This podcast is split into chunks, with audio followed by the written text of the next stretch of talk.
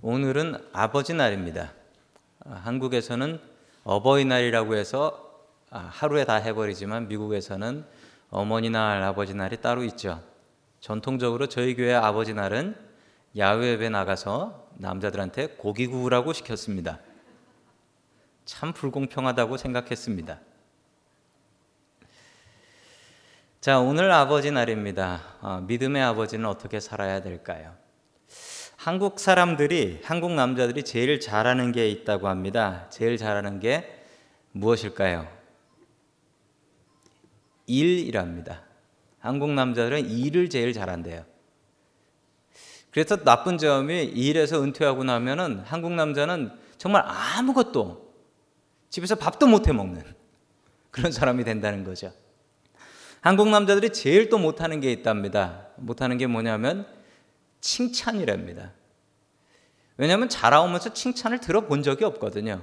아버지한테 칭찬을 들어본 적이 없고, 그래서 또 칭찬을 해본 적도 없고.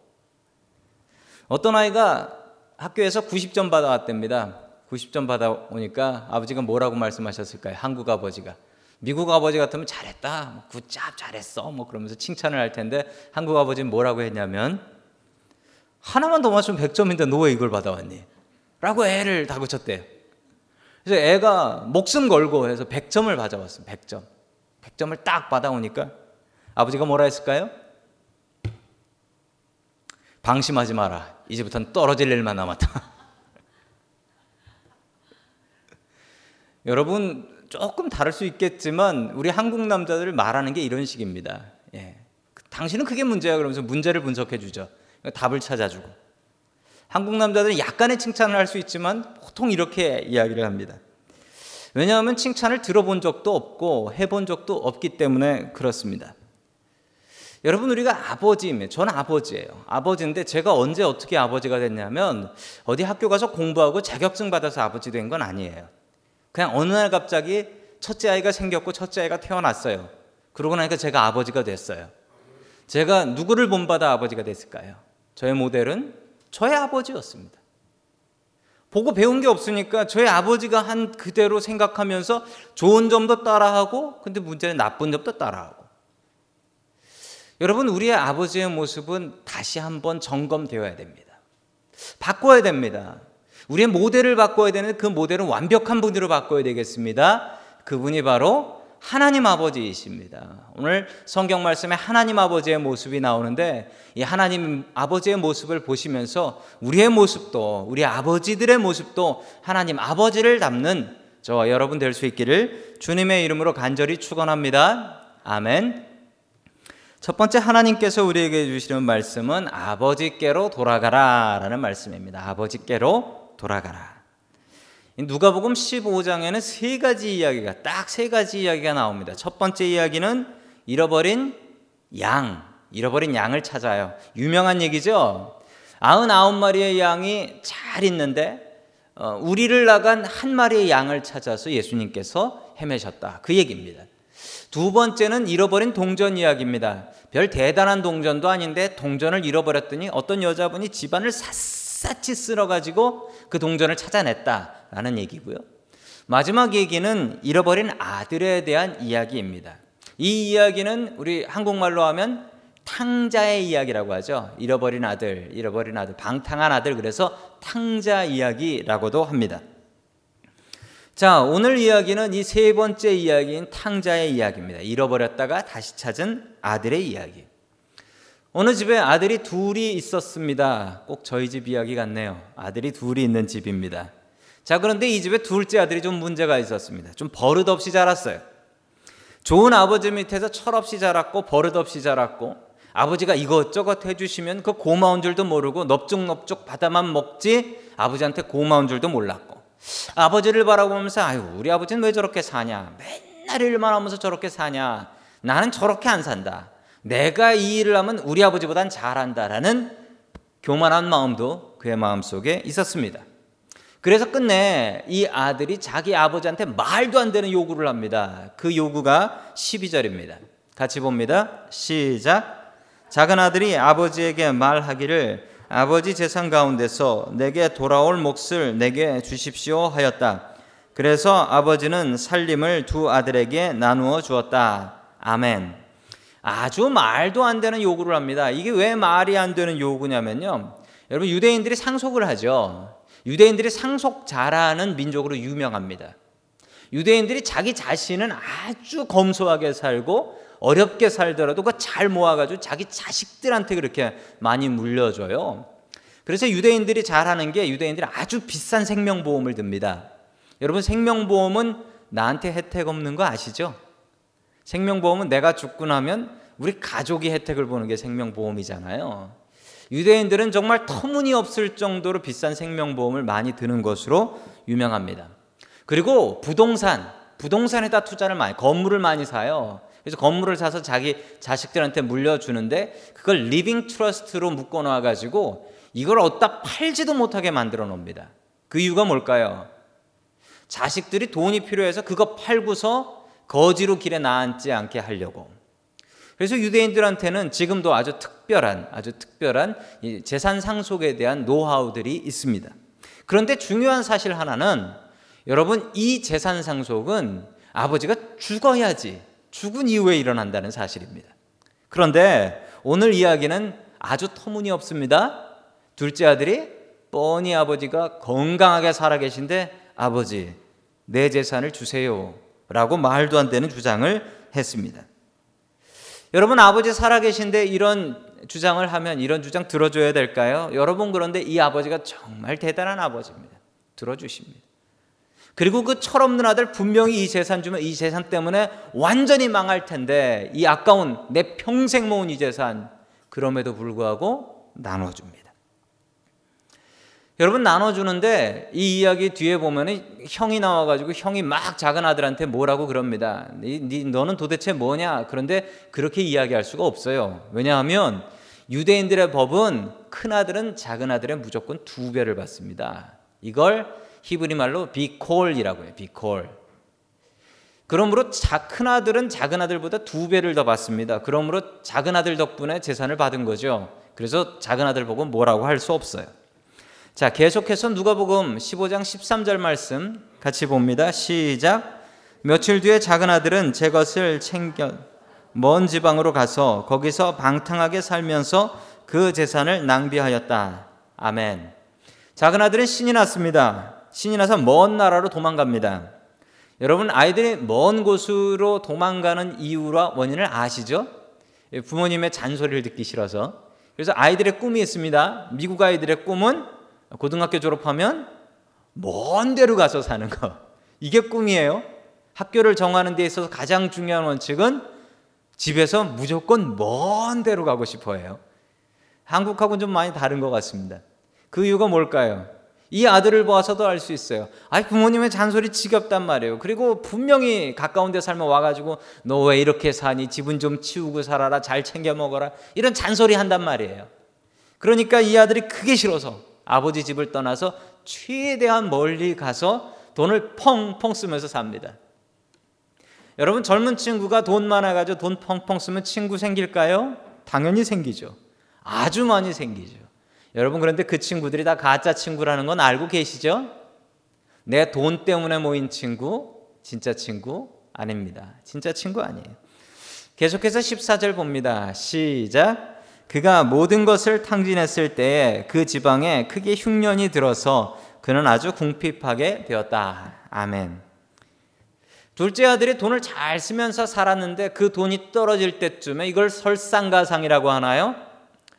돈이 다 떨어질 쯤에 그 동네에 흉년이 들었어요. 그래서 먹을 게 없어져서 어디 가서 누구한테 도와달라고 해도, 여지껏 자기랑 같이 놀았던 그 친구들한테 뭐 좀 먹을 것 좀 달라고 해도 아는 척도 안 하더라는 겁니다. 그 친구들은 탕자의 돈을 보고 몰려든 친구들이었기 때문에 그렇습니다. 이제 굶어 죽을 수밖에 없습니다. 탕자가 선택한 직업, 굶어 죽을 순 없다. 그래서 직업을 하나 선택합니다. 일거리를 하나 잡습니다. 그 모습이 15절에 나옵니다. 같이 봅니다. 시작. 그래서 그는 그 지방의 주민 가운데 한 사람을 찾아가서 몸을 의탁하였다. 그 사람은 그를 들러 보내서 돼지를 치게 하였다. 아멘.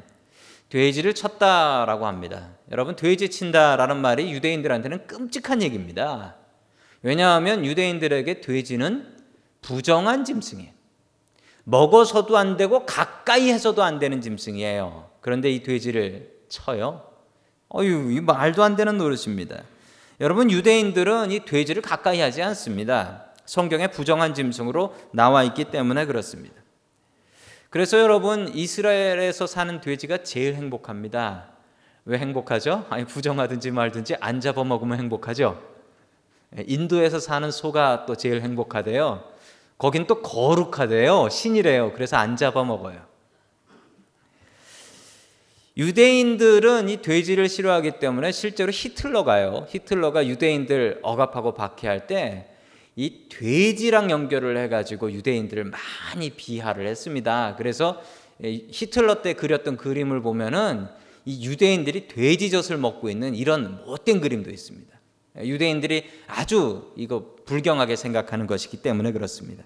그런데 여러분, 이 탕자가, 이 둘째 아들이 완전히 인생의 바닥까지 갔습니다. 유대인인 그가 돼지 치는 일을 했다라는 것은 정말 인생의 바닥까지 내려가서 더 이상 어디 갈 데가 없다라는 거예요.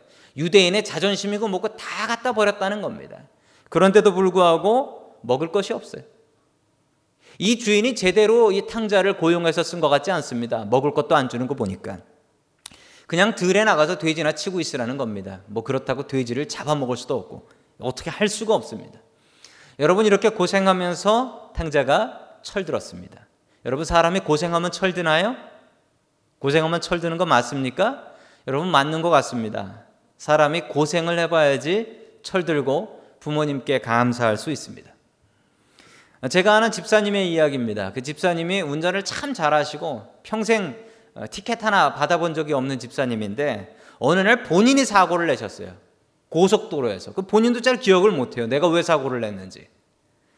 근데 이 사고가 크게 나가지고 다리가 부서지셔서 다리에 철심을 박으셨어요. 여러분, 다리에 이제 고정하기 위해서 철심을 박는다고 합니다. 신방을 갔는데 이 집사님이 허허 웃으면서 저한테 이렇게 얘기하셨어요. 목사님, 제가 철들었습니다. 그러시네. 철들었어. 그게 무슨 말씀이에요? 그랬더니 그 집사님이 이렇게 얘기하셨어요. 제가 다리 고정한다고 다리에다가 철심을 박았습니다. 제 몸에 철 들어갔습니다. 그러고 나니까 철드네요. 무슨 얘기냐 했더니 지금껏 내 마음대로 다 되는 줄 알았다고, 내가 조심하면 운전 조심해서 하면 사고 안 나는 줄 알고 그런 줄 알고 살았는데 내가 어떻게 할 수 없는 것, 그 고통을 당하고 나니까 내가 철들었습니다. 내가 하나님 더 의지하겠습니다. 그렇게 이야기했습니다. 제가 그 얘기에 아멘했습니다. 철심 들어가고 철들었답니다. 고통이 사람을 철들게 하나요? 네, 맞는 것 같습니다. 탕자도 그랬습니다. 집 나가서 그렇게 고생해 보니까 철들었습니다. 그리고 아버지 품이 그렇게 좋은 것이라는 것을 그제서야 깨달아 알았습니다. 그리고 정말 중요한 결정 하나랍니다. 우리 18절 말씀 같이 봅니다. 시작. 내가 일어나 아버지에게 돌아가서 이렇게 말씀드려야 하겠다. 아버지, 내가 하늘과 아버지 앞에 죄를 지었습니다. 아멘. 여러분, 탕자가 한 일 중에 제일 잘한 일이 이것입니다. 제일 잘한 일, 아버지께로 돌아가기로 결정한 일. 이게 제일 잘한 일입니다. 탕자가 집으로 가는데 걸림돌이 하나 있었습니다. 뭐가 걸림돌이었을까요? 죄의 책감이었습니다. 내가 죄를 지었는데 내가 아버지 재산 잘난 척하면서 그 재산 갖고 나가서 떵떵거리면서 출세해서 오겠다고 나갔는데 내가 이거 다 날리고 이렇게 거지 몰골이 되어가지고 어떻게 내가 아버지 앞에 돌아가나. 내가 아버지 앞에 죄를 지었는데. 여러분, 이 죄의식 때문에 탕자가 못 가요. 죄의식 때문에 내가 이렇게 갈 수는 없는데. 죄의식. 여러분이 죄의식이 하나님하고 우리를 멀어지게 합니다. 여러분, 죄 지으면 하나님하고 멀어져요. 죄 짓고 나면 하나님 앞에 나가고 싶지 않습니다. 여러분, 그럴수록, 죄를 지을수록 아버지에게로 나아가야 합니다. 여러분, 한국에서 있었던 일입니다. 초등학교 4학년짜리 아이입니다. 부모님이 공부 열심히 해서 성적표 잘 받아오라고 했습니다.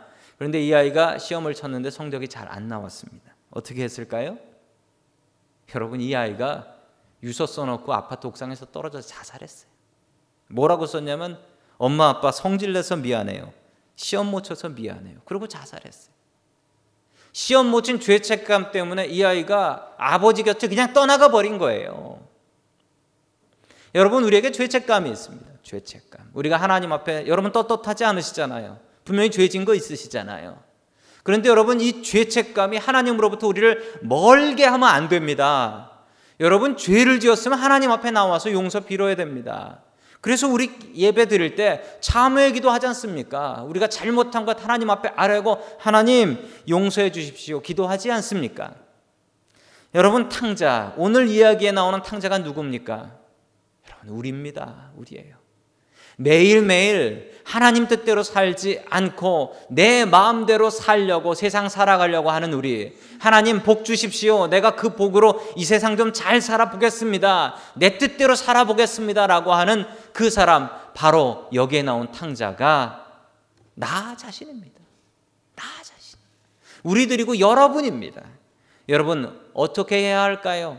매일매일 아버지 앞에 돌아가야 됩니다. 하나님, 내가 아버지 앞에 죄 졌습니다. 하나님, 내가 아버지 앞에 죄 졌습니다. 용서해 주시옵소서. 매일매일 아버지 앞에 나가는 사람 되게 해 주십시오. 탕자같이 아버지 앞에 돌아가서 아버지 품에 안기는 사람 되게 해 주시옵소서. 돌아온 탕자, 이 돌아온 탕자가 우리들의 모습이 될 수 있기를 주님의 이름으로 간절히 축원합니다. 아멘.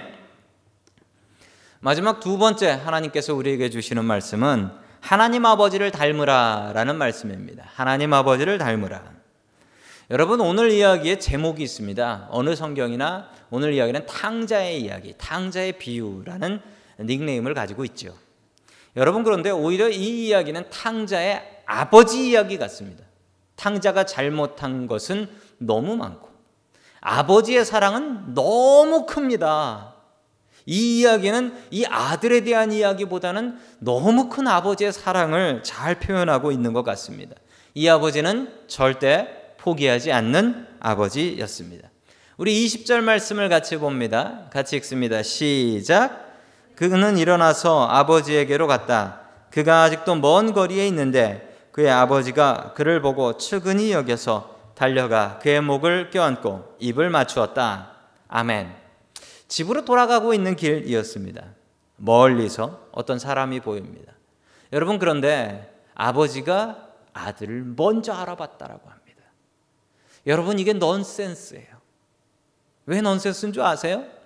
아버지는 평소에 입고 계셨던 옷 입고 계셨겠죠? 아버지는 평소의 모습 그대로 계셨겠죠? 여러분, 아들은 지금 거지꼴이 됐죠? 누가 누구를 알아봐야지 맞습니까? 아들이 아버지를 먼저 알아봐야지 그게 상식적으로 맞습니다. 그런데 아버지가 아들을 먼저 알아봤다. 여러분, 이게 말이 안 되는 것 같습니까? 그런데 말이 됩니다. 왜 그런 줄 아세요? 사랑하면 압니다. 사랑하면 알아요. 사랑하면 알아요. 애들이 수북히 뛰어놉니다. 그러다가 애 하나가 애 하고 웁니다. 그러면 그 소리 누가 알아듣는 줄 아십니까? 여러분, 우린 몰라요. 걔 엄마는 알아요. 걔 엄마는 그 소리 딱 듣고서 아이고 우리 애 우는구나 그러고 뛰어가요. 그러면 그게 맞아요. 정말 기가 막혀요. 저는 못 맞추겠더라고요. 엄마들은 그걸 맞춰요. 어떻게 맞출 수 있을까요? 사랑하면 압니다. 사랑하면 알아요. 어느 대학교 그 생물학 전공하고 있는, 바이올로지 전공하고 있는 학생들 시험 때 있었던 일입니다. 한국에서 있었던 일인데 교수님이 학생들한테 시험 문제를 냈는데 뭐라고 시험 문제를 냈냐면 새 다리 있잖아요. 새 다리를 보여주고 새 다리 그림을 보고서 새 이름을 맞추는 그런 시험이었다고 합니다. 학생들이 보니까 기가 막힌 거예요. 아니, 이런 시험 문제가 나올 줄은 상상을 못했던 거죠. 그래가지고 이 학생 하나가 교수님한테 가서 따졌습니다.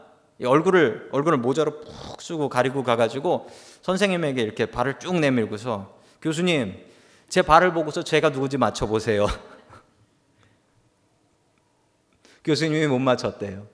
당연히 못 맞추죠. 그 교수님은 그 학생을 그렇게 사랑하지 않으니까. 제 자식들 발을 보여주고 누구 발인지 맞춰보라고 하라면 제가 맞출까요? 못 맞출까요? 전 당연히 맞추죠. 제 자식들을 사랑하니까. 여러분, 사랑하면 맞출 수 있습니다. 아버지 사랑이 너무 컸기 때문에 자식이 거짓골을 하고 저 멀리서 나타나는데 야, 저 발걸음 거리 저거 내 아들 맞다 라고 뛰어갔다라는 겁니다. 여러분, 사랑하면 맞출 수 있습니다. 아들의 사랑보다 아버지의 사랑이 컸기 때문에 맞출 수 있습니다. 맞추기만 한 게 아닙니다. 오늘 성경 말씀을 보면 정말 심한 말씀이 나옵니다. 이 아버지가 아들한테 뛰어가가지고 목을 끌어안고 그리고 입에다가 입을 맞췄다라고 합니다. 저는 이 부분에서 구토가 나왔습니다. 왜 그럴까요? 노숙자 거지. 아무리 자기 자식이라도 제 자식이 이렇게 나타나면 제가 이렇게 얘기할 것 같아요. 가서 씻어라, 씻고 옷 갈아입어라, 이 얘기부터 할 것 같아요. 실감이 안 나세요? 다음 달 첫째 주에 있는 노숙인 봉사에 나가보세요. 거기 제대로 된 노숙인 한 분 뜨면 완전히 초토화됩니다. 완전 제대로. 여러분, 그런데 아마 탕자의 모습은 그것보다 더 했을 거예요. 사막이니까 땀나고 더 할 거란 말이에요. 그런데 아버지가 그 멀리서 같이 달려가고 불쌍히 여기고 안고 입을 맞췄대. 아, 저는 못할 것 같아. 그런데 이 아버지는 했습니다. 왜 했죠? 사랑하니까. 사랑하면 할 수 있어요. 사랑을 못하면 이런 얘기를 하는 거지, 사랑을 하면 이렇게 할 수 있습니다. 여러분, 아버지는 탕자가 언제 안아주었을까요? 여러분, 아버지가 이 탕자를 안아줍니다. 그리고 용서해줘요. 여러분, 언제 용서해줬을까요? 여러분, 아들이 연습합니다. 아들이 잘못했잖아요. 잘못했으니까 아버지 앞에 어떻게 용서를 빌지. 아버지, 내가 죽을 죄를 지었습니다. 내가 아버지라고도 못 부르겠으니 아들이라 부르지 마시고 저를 그냥 머슴같이 종처럼 써주십시오. 이 말을 수도 없이 반복했습니다. 연습했어요. 그리고서 집에 가서 만약에 아버지가 그래도 너 같은 놈 안 본다 그러면 무조건 다리를 붙잡고 아버지 살려주세요. 이 연습을 하고 왔습니다. 그런데 이 연습한 것이 아무 소용없었어요. 왜 소용없었는지 아십니까? 아들이 이 얘기 하기도 전에 아버지는 가서 아들을 안고 입을 맞추고, 여러분, 이 아버지에게는 이미 용서할 게 없었습니다. 용서할 게 없었어요. 언제 용서했냐라는 얘기를 할 수도 없었어요. 이미 마음속에 용서할 것이 없었습니다. 아들이 죽을 죄를 지었습니다. 잘못했습니다. 이 얘기를 해서 용서한 게 아니었고 그냥 보자마자 다짜고짜 안고 용서해버렸습니다. 여러분, 도대체 이 마음 좋은, 이 제대로 된 이 아버지가 누구일까요? 바로 하나님 아버지이십니다. 하나님 아버지. 여러분, 하나님 아버지가 어떤 아버지이십니까? 하나님 아버지는 믿음의 아버지였습니다. 그 둘째 아들 분명히 사고 칠 것 알고 이 재산 때문에 가서 망할 거 알면서도 재산 나눠줬습니다. 또한 이 아버지는 공평한 아버지였습니다. 작은 아들에게만 나눠준 게 아니라 큰아들 섭섭할까 봐 큰아들에게는 2배로 더해서 나눠줬던 그런 아버지입니다. 게다가 포기하지 않는 아버지였습니다. 그렇게 자식이 나갔으면 어차피 큰아들이 있는데 그 철없는 아들 포기한 것이 아니라 끝까지 그 아들 기다렸습니다. 그리고 멀리서 나타나자마자 그 아들이 알아차리기도 전에 그 노인의 눈으로 그 아들의 모습을 맞추고 가서 용서했던 그런 아버지이십니다. 여러분은 어떤 아버지이십니까? 여러분은 어떤 아버지를 두고 계십니까? 여러분, 아버지 공부해서 하는 거 아니고 아버지 준비해서 하는 것 아닙니다. 우리가 보았던 아버지의 모습을 그냥 그대로 따라하고 있진 않습니까? 여러분, 육신의 아버지의 잘못을 나도 그대로 따라하고 있진 않습니까? 여러분, 우리가 바라봐야 될 진짜 아버지, 진짜 우리의 모델로 삼아야 될 아버지는 하나님 아버지입니다.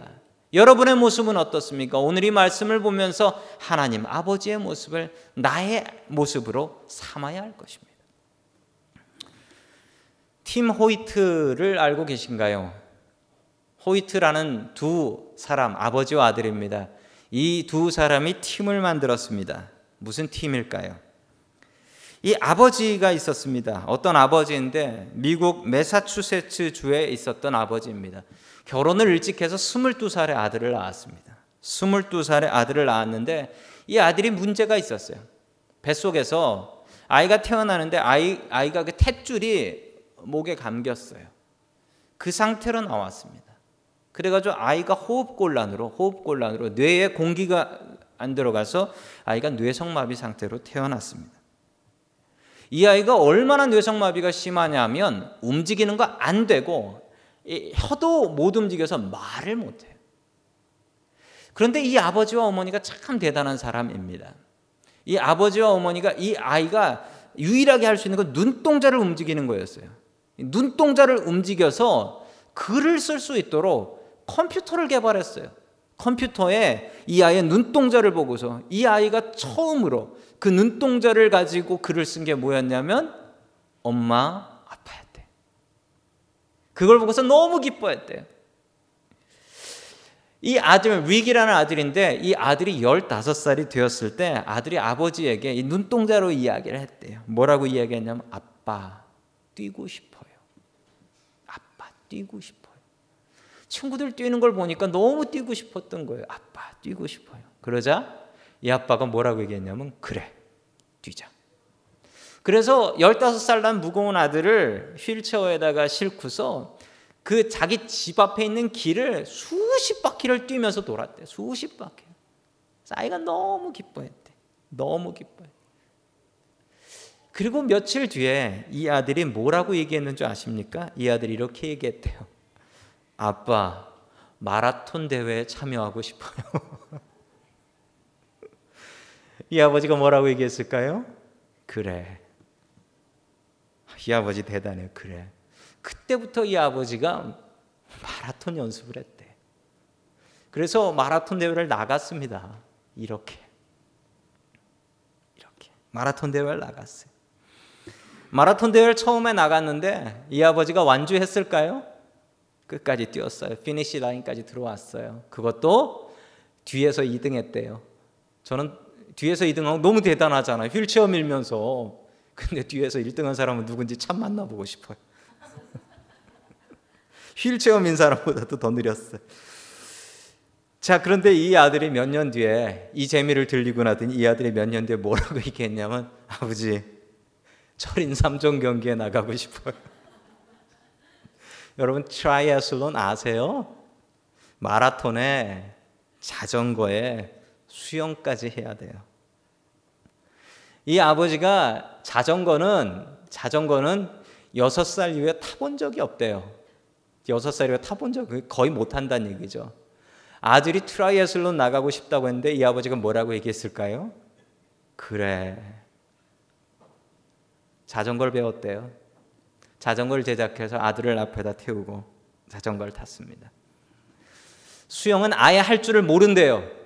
그때부터 수영장 가서 그 나이에 수영을 배웠습니다. 발차기부터 하면서 수영 배워서 아들을 태우고 수영을 했습니다. 그래 해보자.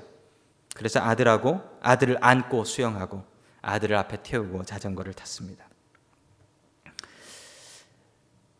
마라톤 64회 완주, 철인 3종 경기 206회 완주, 보스턴 마라톤 대회 24회 완주, 최고 마라톤 최고 기록 2시간 40분 47초. 아버지는 현재 72살, 아들은 50살. 얼마 전 오프라 윈프리 쇼에 나갔습니다. 오프라 윈프리 쇼에 나가서 인터뷰를 하는데 아들이 눈으로 또 이렇게 얘기했어요. 아버지에게 할 말 있으면 얘기하라고. 그랬더니 이렇게 얘기했습니다. 아버지가 없었으면 제가 이렇게 할 수 없었을 거예요. 라고 아들이 얘기했습니다. 그러자 아버지가 아들을 보면서 이렇게 얘기했습니다.